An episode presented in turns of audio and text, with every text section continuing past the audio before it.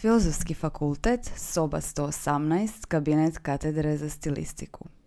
U pozadini se čuje strujanje grijanja upaljenog na optimalnih 22,5 Celzija. Pokad kad i glasovi profesora u kroatističkom hodniku i užurbano hodanje. Zveckanje ključeva. Na lijevom mikrofonu Gabriela Bjonda. Na desnom mikrofonu današnja gošća, Dina Vukelić, dramaturginja i spisateljica, diplomirana lingvistica i komparatistica književnosti. Izvodili su joj se tekstovi u kazalištima, autorica je tekstova Muke svete sanje, moderni oblici patnje, Robin Hood, dnevna doza mazohizma, da nabrojimo samo neke. Radila je kao dramaturginja u Kerempuhu, eh, Zagrebačkom HNK-u, ZKM-u, Žar ptici maloj sceni i za Eurokaz i Presvrt. Dramaturginja je urednica emisije Krik na dramskom programu Hrvatskog radija.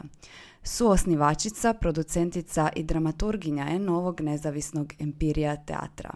Posljednji veliki uspjeh bilježi dnevna doza mazohizma izvedena u Sjevernoj Makedoniji. Sjede, piju kavu, razgovaraju. Slobodnim stilom.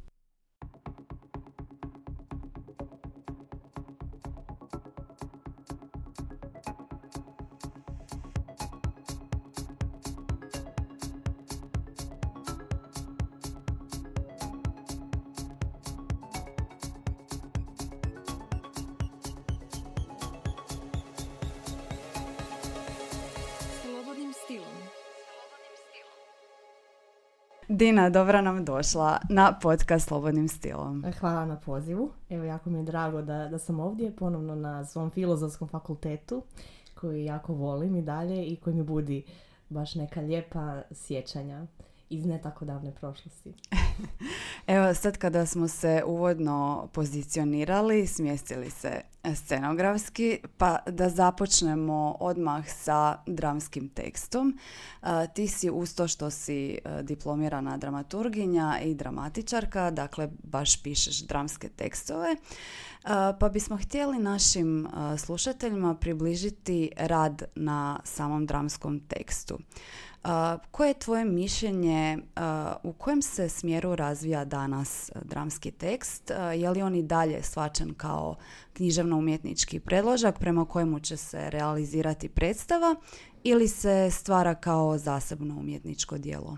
Mm, pa e, položaj dramskog teksta danas je jako složen e, zato što je teško u stvari izboriti se za neku poziciju dramskog teksta pa recimo da svaki tekst danas može biti predložak, tako da kada govorimo o dramskom tekstu, on je uvijek e, potencijalni predložak za dramsku predstavu. Naravno, e, danas e, zapravo od početka 20. stoljeća dominantno je redateljsko kazalište, mhm. koje kao centralnu figuru promatra redatelja. Prema tome, dramski tekst je uvijek u službi neke više ideje i uvijek se zapravo naglašava neki kolektivni čin dramski tekst se može promatrati kao zasebni književno-umjetnički tekst, e, međutim u njega je uvijek upisana neka doza e, teatralnosti e, i potencijalne izvedbenosti. Tako da je zapravo to jedan jako složen, složen položaj. Dakle, kada pišem dramu, uvijek to nekako nastojim odvojiti. Znači, s jedne strane ja mogu pisati neku dramu za koju znam da ju mogu tretirati kao zasebnu dramu, e, kao zasebno umjetničko dijelo koje će stajati, kako se to kaže, u ladici ili meni u kompjuteru i koja će se možda jednoga dana izvesti, a možda neće. Također postoji druga opcija, pisanje teksta za narudžbu ili u suradnji sa redateljem ili producentom nekog kazališta ili nezavisne kazališne e, organizacije i u tom smislu se tekst već piše sa određenim inputima izvana. E, ne umanjem zapravo vrijednost nijednog ni drugog. E, kao dramskoj spisateljici zapravo mi je zanimljivo e, tretirati tekst kao nešto što je jako fleksibilno, što može biti tretirano kao zasebno umjetničko djelo, a zapravo i ne mora. ono što mi je zanimljivo kod dramskog teksta je upravo to da je on uh, život kivo, da se on stalno transformira, i onda kada tekst napišemo zato da nam stoji negdje i čeka svoj trenutak e, za izvedbu, on otvara različite izvedbene mogućnosti. S druge strane, nasuprot dramskom tekstu imamo e, brojne autorske projekte, sve češće u zadnje vrijeme. E, neki dramski pisci smatraju da su autorski projekti potencijalna ugroza dramskom tekstu. Ja zapravo tako ne razmišljam. E, meni je kao spisateljici, ali kao dramaturginji jako izazovno raditi i na autorskim projektima koji se ne baziraju strogo na napisanome tekstu i ne smatram da će to ugroziti moju poziciju dramskog autora, da pače. E, jako mi je zanimljivo kretati iz nule. E, zapravo ono što mi je zanimljivo uz, u poziciji i dramaturga i uh, dramskog pisca je to što nam se nudi maksimalna fleksibilnost, što nam se nudi mogućnost suradnje sa redateljem, mogućnost zajedničkog stvaranja predstave, zajedničkog stvaranja i s glumcima, i s autorskim timom, i s redateljem, a s druge strane imamo i tu mogućnost da sjednemo za kompjuter i napišemo tekst koji će stajati u kompjuteru i čekati jednu od svojih mogućih izvedbi. Tako da koliko god da se tekst mijenjao na sceni, transformirao, što god da se s njim događalo, kakva god bila njegova sudbina, nekako se volim pozvati na Barta i na njegovu smrt autora. I zapravo mi se čini upravo to. kada se izvodi naš tekst, autor se udaljava od tog procesa i to je idealno. I pušta tekst da diše i da živi na svoj način i zapravo on postaje dijelom nekog kolektivnog čina i interpretacije, ali isto tako i recepcije uh, gledatelja. I svaki gledatelj svaku izvedbu gleda drugačije, pa tako i svaki tekst u svakoj novoj inscenaciji postaje nešto novo. Tako da mislim da je zapravo za naše pisce jako korisno prilagoditi se ovome današnjem trenutku i odmaknuti se od čistog tekstocentrizma i mhm. malo više uvažavati uh, kazalište kao kolektivni čin. Jer mi uvijek kao pisci imamo tu slobodu da pišemo, ali kada nam se tekst izvodi mi moramo uvažavati kazalište kao jedno mjesto kolektivnog stvaranja. Um, zanimljivo mi je, uh, spomenula si kako želiš da tekst živi svoj život uh, u kazalištu nakon što ga napišeš i sad moje sljedeće pitanje se zapravo uh, trebalo odnositi na odnos glavnog i pomoćnog teksta i na to da neki dramski teoretičari tvrde da u tom baš kvantitativnom odnosu mogu recimo upisati svoje autorstvo u pomoćni tekst. I sad prepostavljam što će biti tvoj odgovor, ali hajde da te pitam upisuješ li ti sebe kao autoricu u didaskalije ili scenske upute i može li se uopće nekako autor dramskog teksta nametnuti u tom smislu na jezično-stilskoj razini da, da prema tekstu baš bude tako postavljena i sama predstava. E, pa zapravo ne bih radila uh, distinkciju između glavnog i pomoćnog teksta baš po tom mhm. pitanju autorstva i mogućih režijskih implikacija u tekstu. mm Svakako da se po nekom tradicionalnom shvaćanju dramskog teksta didaskalije čitaju kao nekakve moguće indikacije redatelju kako će tekst biti postavljen.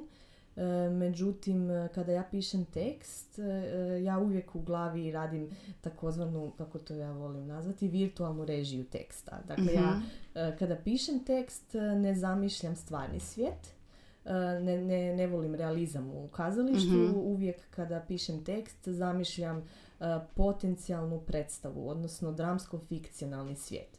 E, I to se izražava i u glavnome i u pomoćnom tekstu.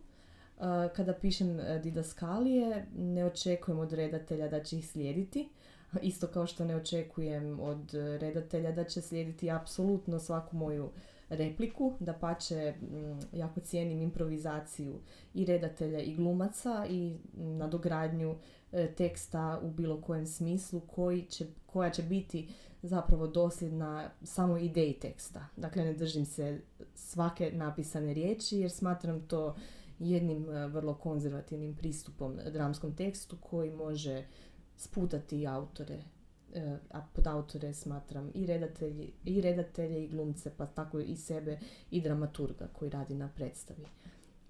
U didaskalijama zapravo mogu mogu raditi svojevrsnu virtualnu režiju teksta, međutim smatram da se to očituje u cijeloj strukturi e, dramskog teksta, dakle u načinu na koji se piše dramski tekst e, mora postojati svijest o tome da je to tekst koji je pisan za scenu. Samim time svaki dramski tekst e, sadrži u sebi obilježja teatralnosti i vi, takozvanu virtualnu režiju. Sad, didaskalije mogu uvijek varirati i mislim da to prvenstveno ovisi o nekom stilskom odabiru koji se razlikuje od teksta do teksta. Mislim da zapravo ne postoji nikakvo pravilo i ne, mislim da se ni na koji način manipulacijama glavnim ili pomoćnim tekstom ne može utjecati na samu režiju. Mislim da je to jedan korak dalje to je već jedan korak pripreme predstave gdje autor, dramaturg, redatelj rade na konceptu i izlače iz teksta ono što je zanimljivo. Međutim, što se tiče samih didaskalija, e, zanimljivo je zapravo što ponekad didaskalije mogu e, poslužiti kao interesantan dio e, teksta koji se može prebaciti i u glavni tekst. Dakle, sve te kategorije su jako fluidne pa mi je jako teško ponekad razdvajati glavni i pomoćni tekst ili paratekst, mm jer se sve može koristiti na neki način u svrhu predstave, pa tako recimo u moje posljednjoj predstavi Dnevna doza mazohizma, jedna scena je opisana neverbalno, dakle preko didaskalija, no napravili smo jedan brehtovski moment gdje mm glumac čita didaskalije o samome sebi. Tako da mislim da se didaskalije mogu na različite načine rabiti, ali isto tako mogu se i odbacivati. Neki redatelji odmah odbaci didaskalije, neki redatelji u didaskalijama vide potencijalan e, materijal e, ili nekakve inpute za režiju i sve je to sasvim legitimno i zapravo ovisi o režijskom konceptu, a s moje strane didaskalije su dio stila svake drame koji, koju pišem. U dnevnoj dozi mazohizma likovi se služe svakodnevnim razgovornim jezikom, ali ti se koristiš i nekim antičkim oblicima pisanja dramskog teksta kao što je kor. I sad Kor je korišten zato što se želio naglasiti utjecaj drame na zajednicu i posebno baš u koru zato što je naglašena na napetost između pojedinca, odnosno pojedinih članova i same zajednice. Pa što misliš, ima li drama sličan učinak na zajednicu kao što je to imala prije? Može li uopće imati takav učinak? Zapravo, kada si rekla e, da se koristim svakodnevnim razgovornim jezikom, tu bih, zapravo, tu bih još naglasila mhm. da volim, volim se poigravati razgovornim jezikom, ali do neke razine koja će u taj razgovorni jezik uvesti neki oblik stilizacije ono što mi je jako bitno u svakoj drami je zapravo osvijestiti tu činjenicu da e, likovi u drami ne govore onim jezikom kojim mi govorimo u svakodnevnom životu. Dakle, čak i onda kada imamo svakodnevni govor, on nije uvijek jednak. E, mhm. nije uvijek istovjetan našem svakodnevnom govoru, nego uvijek postoji ono što sam na početku govorila, zapravo svijest o teatralnom činu. Dakle, mhm. sve što se govori u drami, barem u mojim tekstovima, užasno je važno. I zapravo ono što ja izbjegavam u svojim dramama su uh, konverzacijski, uh, konvencionalni momenti u kojima zapravo imitiramo stvarnost. Dakle, to su oni konvencionalni small talkovi to mhm. nikako ne volim u svojim dramama, nego zapravo volim uh, taj odmak od realizma i, i, i, i slobodu u drami, da, se, da zapravo likovi izgovaraju velike i teške riječi koje nikada ne bi bili u stanju u, mhm. u svakodnevnom životu. Tako da, recimo, drama Dnevna doza mazohizma uh, je spoj jednog naturalizma koji je izmaknut do stilizacije do potpunog otvaranja emocija i teških tema koje muče e, glavne junake, Mhm. a s druge strane, kao što si spomenula, imamo i taj antički moment kora. Mhm. Međutim, e, taj kor u drami m, tretiran kao svojevrsnu kontru tom, e, tim scenama koje podsjećaju na nekakav naturalistički e, stil u kojemu likovi razrješavaju teške obiteljske, e, psihološke, društvene traume. A, kor se pojavljuje u mojoj drami e, e, kroz više slojeva. Na početku je taj kor e, realističan, on predstavlja društvo, zajednicu, e, odjek jedne generacije, da bi s vremenom taj kor gradirao u jedno unutarnje stanje e, lika. Dakle, to postaju e, glasovi protagonista izmučenog šizofrenijom i svim pritiscima društva. I u režijskom smislu bilo je zanimljivo poigravati se s tim korom na jednoj e, fizičkoj razini gdje je koreografkinja Natalija Teodosijeva, ujedno glumica, napravila sjajan posao i um, uspjela je iznijeti različite nijanse toga kora. Um, dakle, kor uh, u mojoj drami poprima različite funkcije. On je jedan i antički moment, ali jedan apsurdni moment, jedan moment uh, društvenog komentara, na neki način taj kor, dok sam ga pisala, bio je inspiriran upravo onime što sam govorila prije, jezikom društvenih mreža. Mhm. Dakle, te stvari koje izgovara kor, kao jedan kolektivni lik u u originalnom tekstu, nazvan je kor generacije Y, u inscenaciji kor čine svi glumci, neovisno o generacijskoj pripadnosti, što mi je isto jedan zanimljiv postupak koji je proširio tu svrhu kora, pa tako i same drame, na nekakav prikaz svijeta, ne samo na prikaz problema određene generacije. Uglavnom, zanimljivo mi je bilo igrati se sa jezikom društvenih mreža, kako sam u to vrijeme dosta visila na Twitteru i na Facebooku i na svim društvenim mrežama, a osobito na Twitteru koji smatram e, jako zanimljivim u jezičnom pogledu. E, na Twitteru e, je posebno e, zanimljivo što imamo vrlo kratke, jezgrovite, ograničene poruke koje su sintaktički vrlo precizno oblikovane, pogotovo ako žele ostvariti neki jak semantički i ironični učinak. Jako je bitno dobro plasirati poantu u tim porukama i recimo dok sam pisala kor, e, vodila sam se strukturom ne samo antičke tragedije, nego i Twittera. Dakle, ako volim e, taj eklektičan stil u kojem spajam različite žanrove i spajam nespojivo, tako da recimo ima mnogih zanimljivih observacija upravo o toj drami i posljednja koju sam čula je da je to grčka tragedija okrenuta naopako. Da se tragični čin, to nije spoiler, samobojstvo dogodi na samome početku drame, Mhm. dok bi recimo u grčkoj tragediji bilo obrnuto. Mi bismo pratili događaje koji dovode do toga.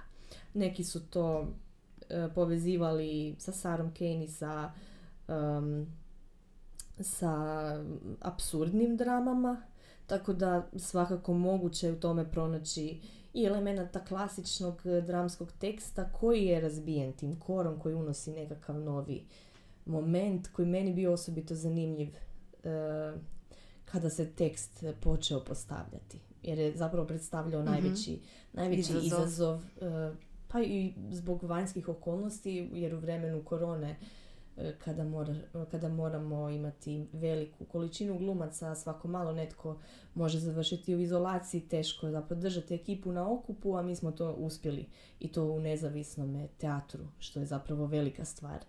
Tako da u svakom slučaju smatram to vrlo, vrlo uspjelim projektom e, na koji sam ponosna. A da odgovorim još i na ovaj dio pitanja, odnosu između drame i zajednice. Mhm. Kakav utjecaj ima drama na zajednicu? Pa, re- nažalost, rekla bi da nema utjecaj. To je sad jedno fatalističko razmišljanje. Mislim da trebamo poraditi na tome da drama ima utjecaj na zajednicu. Um, čini mi se, kao prvo, um, da se vratim skroz na početak razgovora, gdje je pitanje bilo uh, postoji li drama kao zasebno umjetničko Mhm. dijelo. Moj odgovor je bio i da postoji, a zapravo i ne mora postojati. Pa recimo nitko ne čita drame, realno. Samo ljudi iz struke čitaju hrvatske drame. To ne govorim sad na neki frustriran način, um, nego je naprosto to činjenica. Čitaju se eventualno drame Miroslava Krleže u sklopu lektire. Dakle, Mhm. nećemo mi doživjeti da netko ode u knjižnicu i da kupi izdanje drama nekog mladog autora, recimo, a ima ima takvih, ne želim sad nekog posebno izdvajati da sad ne bi zaboravili neke druge, ali recimo Hrvatski centar ITI Mhm. a, izdaje drame mladih e, hrvatskih autora i autora srednje generacije, ali zapravo ljudi izvan struke rijetko, rijetko ovaj, čitaju drame, tako da ne bih rekla da postoji neki utjecaj. Mi zapravo još trebamo raditi na tom mm, i na segmentu razvoja publike.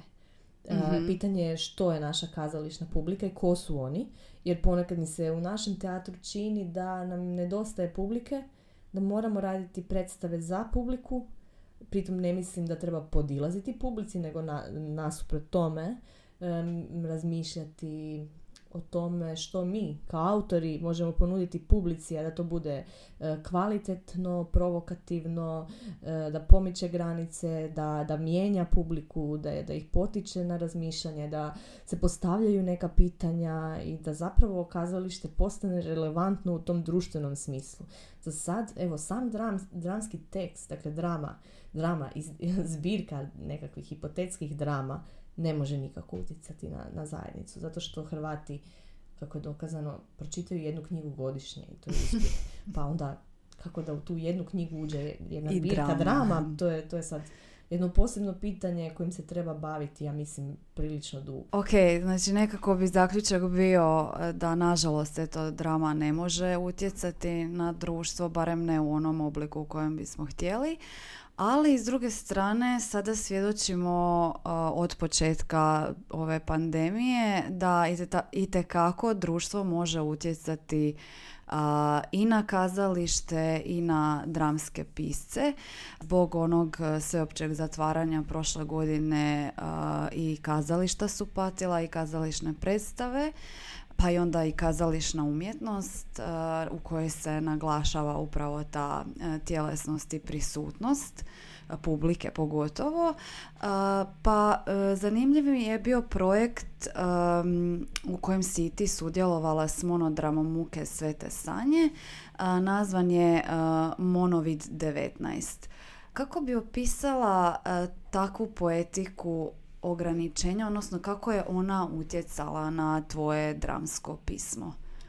Sviđa mi se jako izraz e, poetika ograničenja, jer kad se pojavila pandemija, svi smo se našli u jednom vrlo nezahvalnom položaju, ali s druge strane mi pisci smo bili ipak u malo boljem položaju od izvođača, Mhm. nažalost. Ili na našu sreću, na njihovu žalost. E, I nastojali smo to vrijeme iskoristiti tako da budemo što produktivniji. I zapravo iz vlastitog iskustva mogu reći da sam u vrijeme pandemije radila čak i više nego prije pandemije, upravo iz tog nekakvog straha e, da neću moći raditi i da će me pandemija spriječiti u radu i u pisanju. Međutim, evo, pojavio se i taj projekt koji je bio jako zanimljiv. Nažalost, zbog e, kompliciranih okolnosti nije doživio dovoljno izvedbi, iako je bio jako interesantan i kvalitetno postavljen. E, projekt su radile e, redateljica Anica Tomić i Jelena Kovačić zajedno sa Ivor, Ivorom Martinićem koji su okupili 19 pisaca i ti pisci su trebali iz samoizolacije napisati jedan monolog. E, ja sam se poslužila likom Sanje, e, radikalne vjernice, jedne konzervativne djevojke. E, to je bio lik koji sam već obrađivala u svojoj diplomskoj drami, a sada sam se ponovno vratila njemu i napisala sam monolog o tome kako jedna vjernica, jedna zadrta vjernica, vidi pandemiju. Jelena Kovačić i Ivor Martinić su te monologe maestralno okupili u jednu vrlo zanimljivu predstavu koja je bazirana na, e, to, na tome da se publika šeta sa jednoga punkta na drugi punkt, tako da je cijeli prostor ZKM-a zapravo bio iskorišten kao platforma za izvedbu predstave. Teme koje su bile pokrivene u tim monolozima bile su jako raznolike. Unatoč tome što smo svi imali jednaki problem, a to je problem pandemije, izoliranosti, e, egzistencijalnog straha i zapravo uopće straha od neimaštine, straha od toga hoćemo li moći raditi, kako ćemo raditi, um, koji je smisao kazališta u vremenu pandemije i zapravo to bio jedan zaista kvalitetan projekt i u to vrijeme sam, zapravo kada je bila premijera, naivno mislila da će e, pandemija završiti i da više neće biti potrebe za takvim projektima, no uh, uspostavilo se zapravo da je pandemija nekako mm, oblikovala i način na koji mi razmišljamo, na koji živimo, na koji pišemo, na koji funkcioniramo. Tako da u svim mojim budućim tekstovima nekako se svjesno ili ne provukao taj motiv pandemije uh, uh, i taj motiv otuđenosti i samoće. Da se odmaknemo malo od e, baš pisanja dramskih tekstova, ti si i kako smo uvodno napomenuli dramaturginja, neke od e, predstava na kojima si e, odrađivala dramaturški posao su bilježnica Robija K i Hrvatski put ka sreći. A, možeš li ukratko opisati kakav je bio tvoj posao dramaturga u smislu pristupa tekstova koji nisu u svojoj srži dramski, kao što je primjerice bilježnica Robija K koja je nastala iz kolumni Viktora Ivančića? Pitanje dramaturškog posla je zapravo zahtjevno pitanje jer se mi dramaturzi dan danas e, pronalazimo i posao dramaturga je jako složen e, i razlikuje se od projekta do projekta. E, pokušali smo na različite načine u strukovnim udrugama definirati što bi bio taj posao. Isto tako smo se i tijekom studija bavili time što je zapravo dramaturg i što je njegova funkcija i radeći na više predstava mogu reći da je ta funkcija jako fluidna. mm Da dramaturg mora biti prilagodljiv da je dramaturg dio autorskog tima i da sudjeluje zajednički u stvaranju predstave. E sad, njegovi zadaci se razlikuju od predstave do predstave. Nekada je njegov autorski udio veći, nekada je manji. Nekada je on kritičko oko, nekada je distanciran, nekada je jako involviran u proces. E, nekada dramaturg sudjeluje samo u radu na tekstu, mm to je neko najklasičnije pa možda i najtradicionalnije shvaćanje dramaturškog posla. Dakle, mnogi glumci, e, redatelji dramaturga shvaćaju kao osobu koja će doći na probu i malo štrihati tekst. E, međutim, mislim da je posao dramaturga malo širi od toga. Meni je bio osobito zanimljiv posao dramaturga na bilježnici Robija K. Viktora Ivančića E, iz razloga što je to što je bila riječ o e, kolumnama i to kultnim kolumnama što već samo po sebi znači određenu težinu i odgovornost i moj posao dramaturga u cijeloj toj priči zapravo se najviše svodio na komunikaciju sa piscem.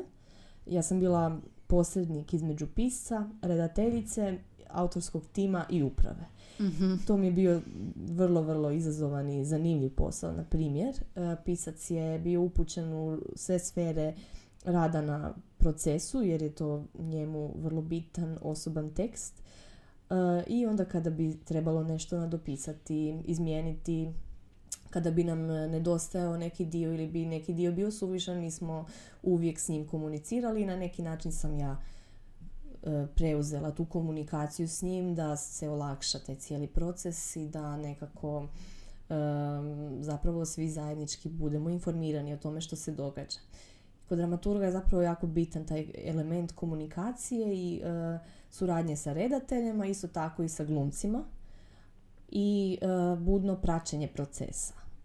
I sad to praćenje procesa može varirati od toga da dramaturg bude prisutan na svim probama, što ja zapravo jako volim, iako je možda korisnije da ponekad izostaje s proba, da se da zadrži neki kritički odmak i da može redatelju reći neke opaske o tome što ne valja, što bi moglo bolje ili kako to izgleda izvana. Dakle, dramaturg može zauzeti i poziciju gledatelja, što je osobito korisno i glumcima i redatelju. E, konkretno, e, bilježnica Robija Kabio je vrlo zahtjevan proces koji je zahtijevao i puno istraživanja i poznavanja e, političkog i društvenog konteksta u kojem je stvarao Viktor Ivančić. E, tako da recimo dramaturg u mnogim procesima e, mora imati alate koji mu omogućuju istraživanje i smještanje drame u određeni društveno, društveno-politički kontekst. Drugi projekt koji ističem kao osobito zanimljiv i bitan za dramaturga je suradnja s redateljem Bobom Jelčićem na predstavi Hrvatski put ka sreći Riječ je bila o autorskom projektu uh, koji je nastao u Kerempuhu. Uh, to je jedna vrlo netipična satira koja se temelji na elementima neverbalnog kazališta. I to je bio jedan dugotrajan proces jer Bobo Jelčić um, i njegov zaštitni znak zapravo su um, dugotrajni procesi gdje on istražuje s glumcima, gdje zajednički stvara. dakle, to je jedna vrsta device tijatra. mm E, tako da on je maksimalno uključuje u proces rada i svoje glumce i dramaturga i sve ostale e, suradnike u autorskom timu da bi se došlo do nekog zajedničkog e, rezultata. E, moj zadatak kao dramaturga je tu bio drugčiji od svih e, dosadašnjih zadataka. E, jako sam zahvalna zapravo da sam sudjelovala u tome procesu zato što mnogi redatelji u neverbalnoj predstavi ne bi uključili dramaturga. Mnogi su me pitali, pa dobro, što ti kao dramaturg imaš raditi na neverbalnoj predstavi, tu nema riječi. Međutim, to je ono shvaćanje dramaturga kao osobe koja će poštrihati tekst. mm E sad, mi smo se bavili temom hrvatske povijesti, kako se predstav zove Hrvatski put ka sreći. Mi smo istraživali što se sve događa u jednom širokom vremenskom rasponu od 100 godina hrvatske povijesti i zanimala su nas ta mm, prepoznatljiva mjesta hrvatske povijesti. E, što su sve prošle žene, u hrvatskoj proš- e, povijesti, kako su ratovi utjecali na nas, kako su političke okolnosti utjecale na karakter pojedinca. I nastojali smo tu priču ispričati elementima neverbalnog kazališta, e, a riječima smo se koristili samo u nekim scenama i to vrlo precizno i oprezno. Kao dramaturg, e, moj zadatak na predstavi bio je s jedne strane praćenje procesa i e, bilježenje svake strukturne izmjene u predstavi kao i moguće sugestije i diskusije o tome što mi vidimo na sceni. E, bilo je zanimljivo što smo mi snimali svaku probu, tako da smo mogli pratiti progres što se događalo mhm. sa svakom pojedinom scenom e, iz probe u probu.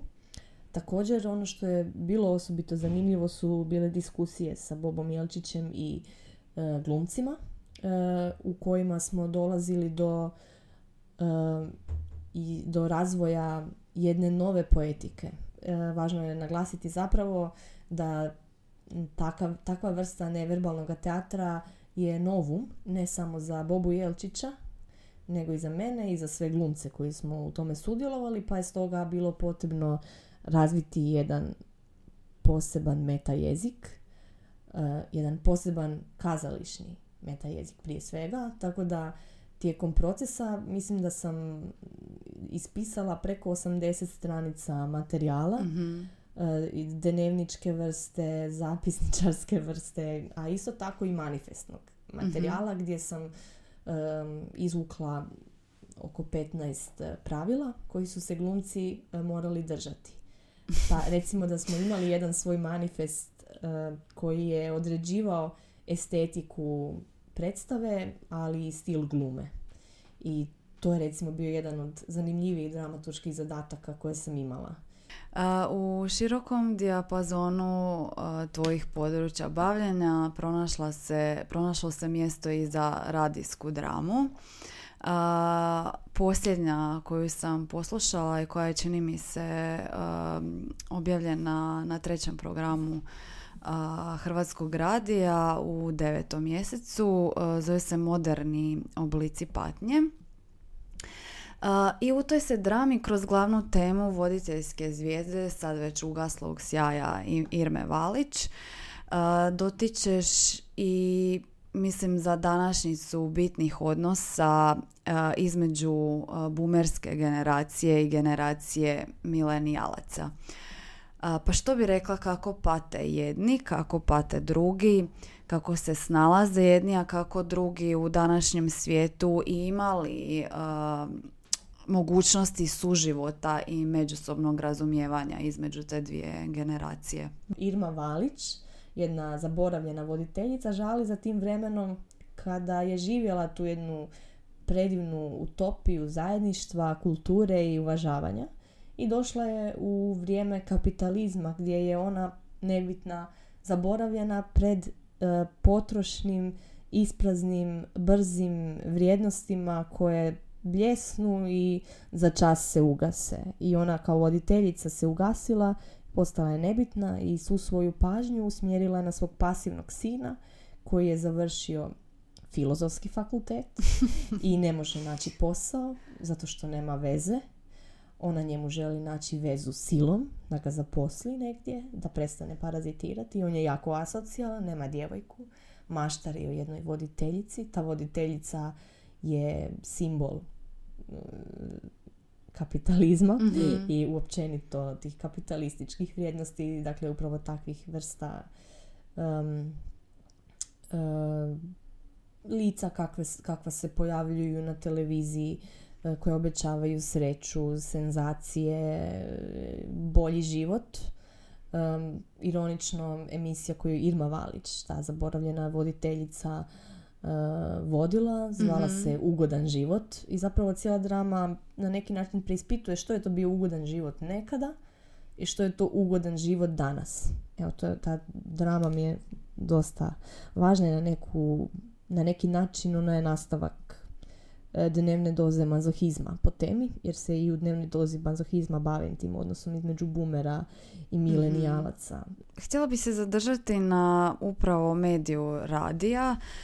Čini mi se da je on nekako u posljednjih par godina, pogotovo kod nas i među našim mladima i milenijalcima, doživio svojevrsni revival, ajmo tako reći kao jedan od zastarjelih medija ili koji su bili popularni među boomerskom generacijom.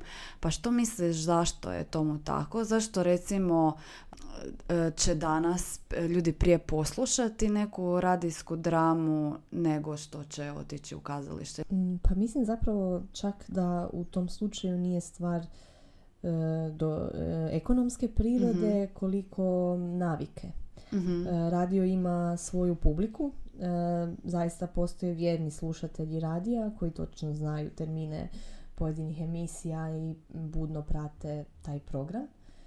Um, isto tako radio zadnjih godina doživljava nekakav mali boom zbog čega mi je osobito drago E, primjerice istaknula bih Darija Harjačeka, mm izvrsnog e, redatelja s kojim sam imala čast surađivati upravo na drami Moderni oblici patnje koji je dobio e, BBC-evu nagradu za svoju režiju Kamova. mm To je mnogo značilo za cijeli radio zato što se bacio fokus na jedan medij koji je umalo bio zaboravljen, ali se sada u njemu vidi velik potencijal.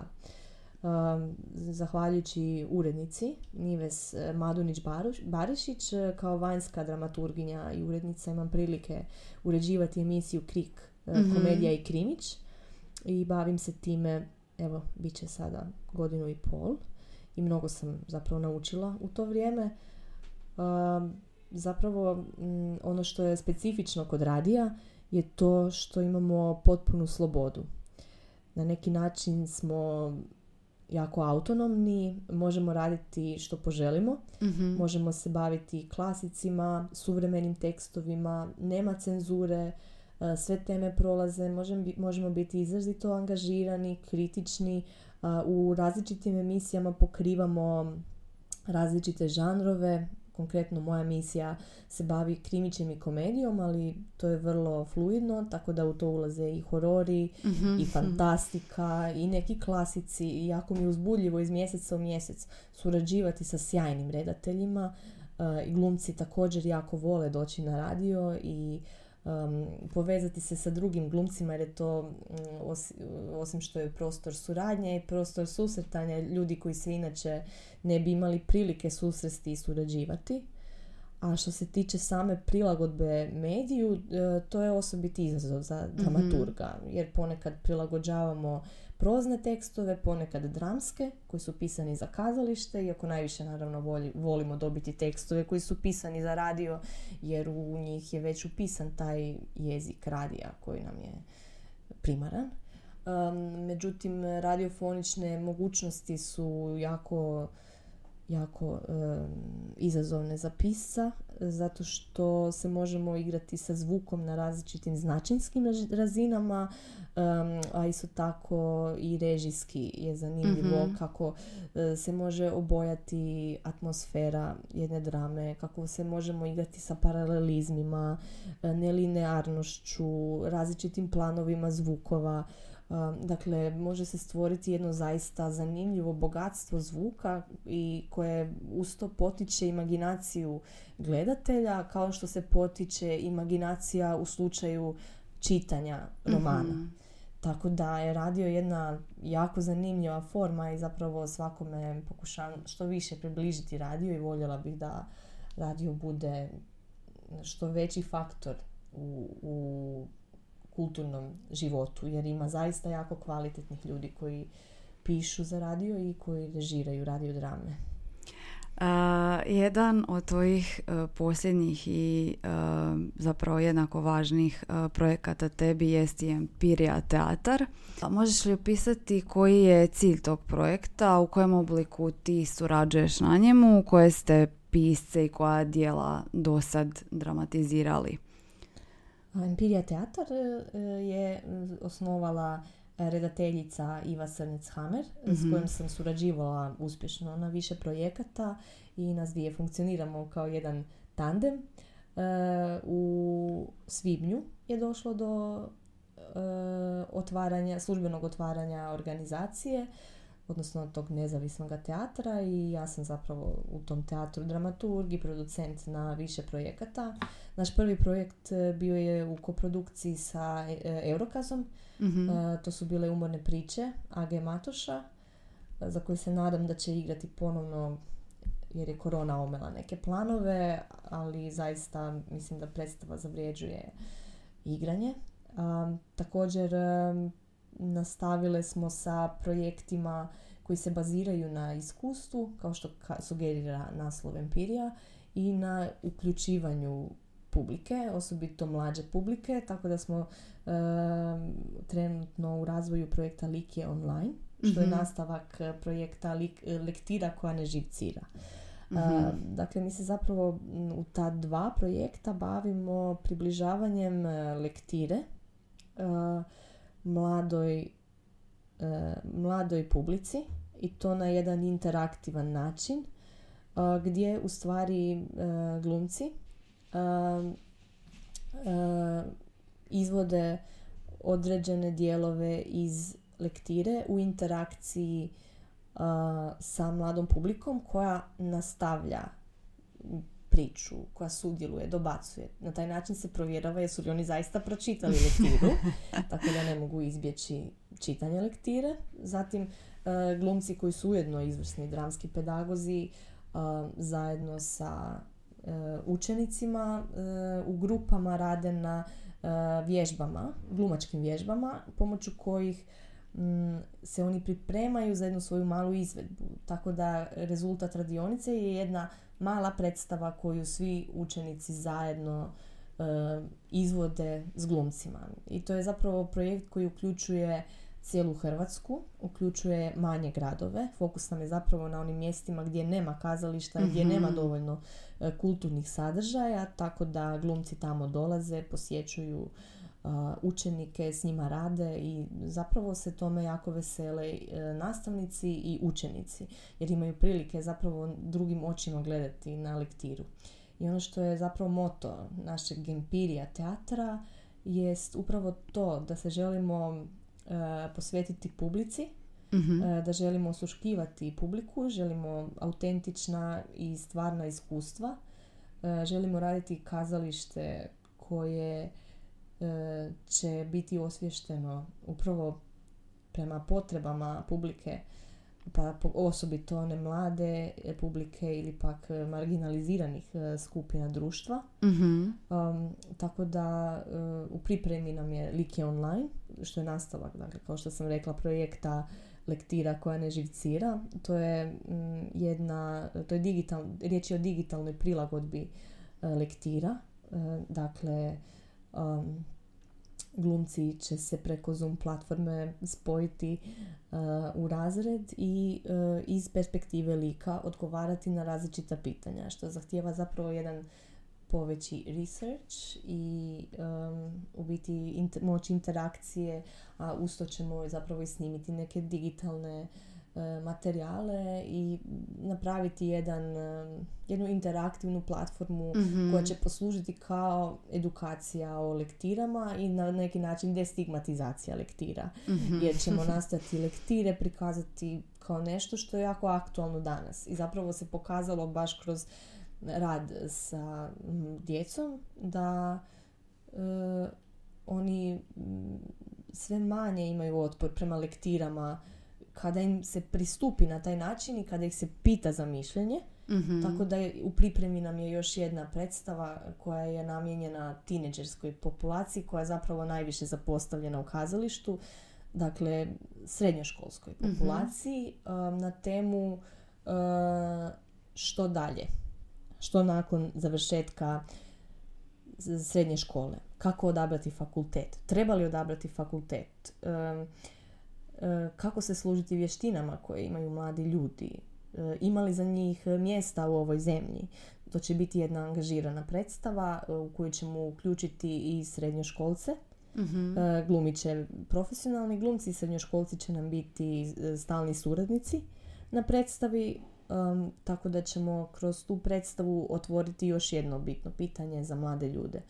Tako da zapravo svašta još pri- pripremamo sa Empirija teatrom, još različite koprodukcije, još bih najavila i koprodukciju sa e, Makedonijom Mhm. e, na temu Smiling Depression, gdje ćemo se baviti zapravo stigmom e, depresije i mentalnih bolesti m, i skrivanja mentalnih bolesti, pogotovo osvještavajući rodne razlike po pitanju depresije. Dakle, um, u današnjem društvu koje je iz- izrazito patrijarhalno, e, neugodno je reći da muškarac boluje od depresije ili da potraži psihološku pomoć, pa ćemo se fokusirati i na tu temu između ostaloga kroz tu suradnju.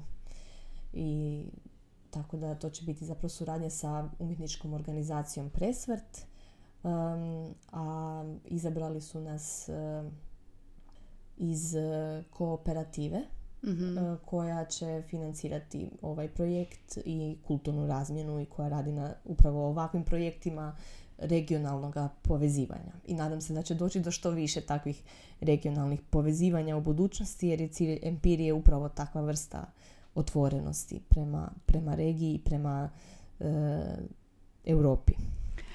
Dina, prećemo sada na stilski potpis, na ova Može. teška To su pitanja. pitanja. Jesi se najvećom pripremili? pripremom, a imamo A, pripremu. Hajde da krenemo sa prvim. Dina, koja je tvoja najdraža stilska figura? hiperbola, zato što se bavim dramom i volim sve preuveličavati. Tako da mislim da je to jasno. Dobar odgovor. Drugo pitanje, da možeš izmisliti neki novi interpunkcijski znak, koji bi to bio? To bi bio iznenadnik. Iznenadnik, dobro. Iznenadnik, čak sam izmislila i riječ. E, to bi bio e, znak koji objedinjuje uskličnik i upitnik. Aha. E, I koristio bi se u slučaju kada smo iznenađeni, ali jako. I izgledao bi em, kao e, čak sam ga napisala kao D, a u- ispod toga ima točku. Znači, e, malo kao upitnik e, Ali- i uskličnik, a ispod je točka. Odlično. Mhm. A, znači opet nekako hiperbolizirani. Da, iz- da, da, naravno. Um, da se možeš uh, koristiti samo jednom vrstom riječi, koja bi to bila? Mm, to bi bile imenice, zato što uvijek promatram svijet kroz predmete i mislim da su imenice semantički najjače riječi kojima, koje zapravo nam prve padnu na pamet. Kad, Mhm. i, I zapravo kao pisac eh, volim promatrati stvari oko sebe tako da ne bih mogla bez imenica. Mhm. Dina, koju ti pjesmu znaš recitirati na Mm, pamet? Pa ne znam baš cijelu, ali mi je jako draga. Mhm. a, jer smo to radili na morfologiji. Da, E, da, sjećam se. I da sam se malo pripremila. Ne znam cijelu, bilo je kuhno i džipahne tovke na vabnjaku rovko za dronjaše. To je e, Lewis Carroll u Mhm. prijevodu Antona Šoljana. Jabberwocky. On je to preveo kao hudo drakija. Um, I zapravo to je jako zanimljiva pjesma jer nema nikakvo značenje.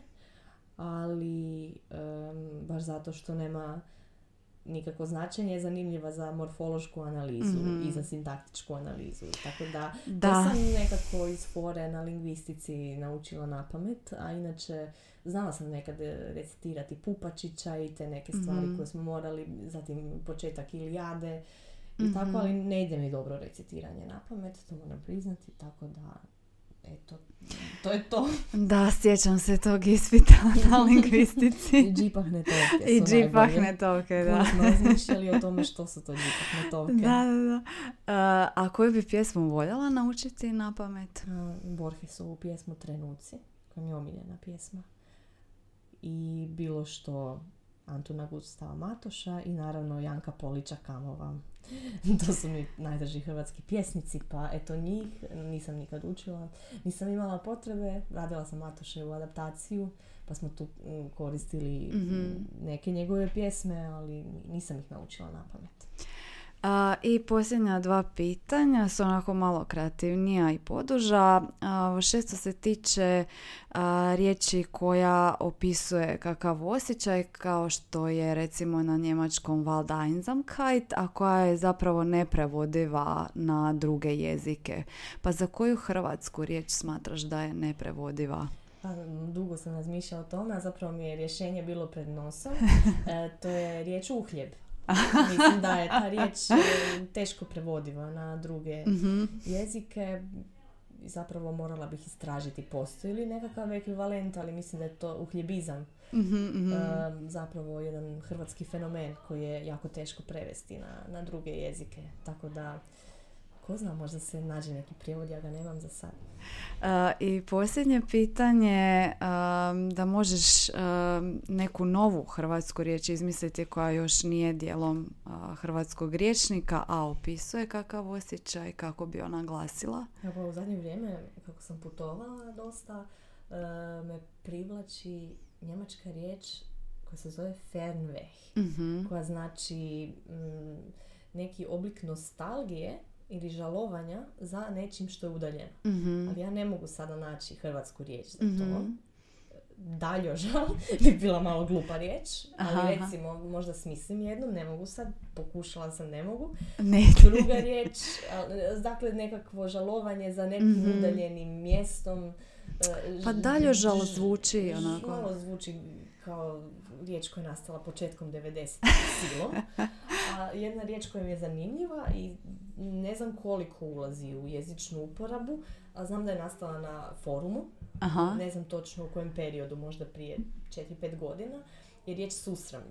A, da. Mislim da svi znamo što je Ili, susramlje. ili, znaš, Transfer srpsku... blama. Da, Transfer blama, znaš. transfer blama, ali susramlje mi je malo draža. Aha. Tako da, mislim, nisam je ja izmislila, nego mislim da bi bilo zgodno da uđe u, u uporabu. A kad smo isto kod nekih riječi, recimo u srpskom jeziku imamo riječ smor i Aha, I mislim da bi to jednostavno trebali prisvojiti u hrvatski jezik, jer mi nemamo dovoljno kvalitetnu riječ koja bi opisala osobu koja je smor.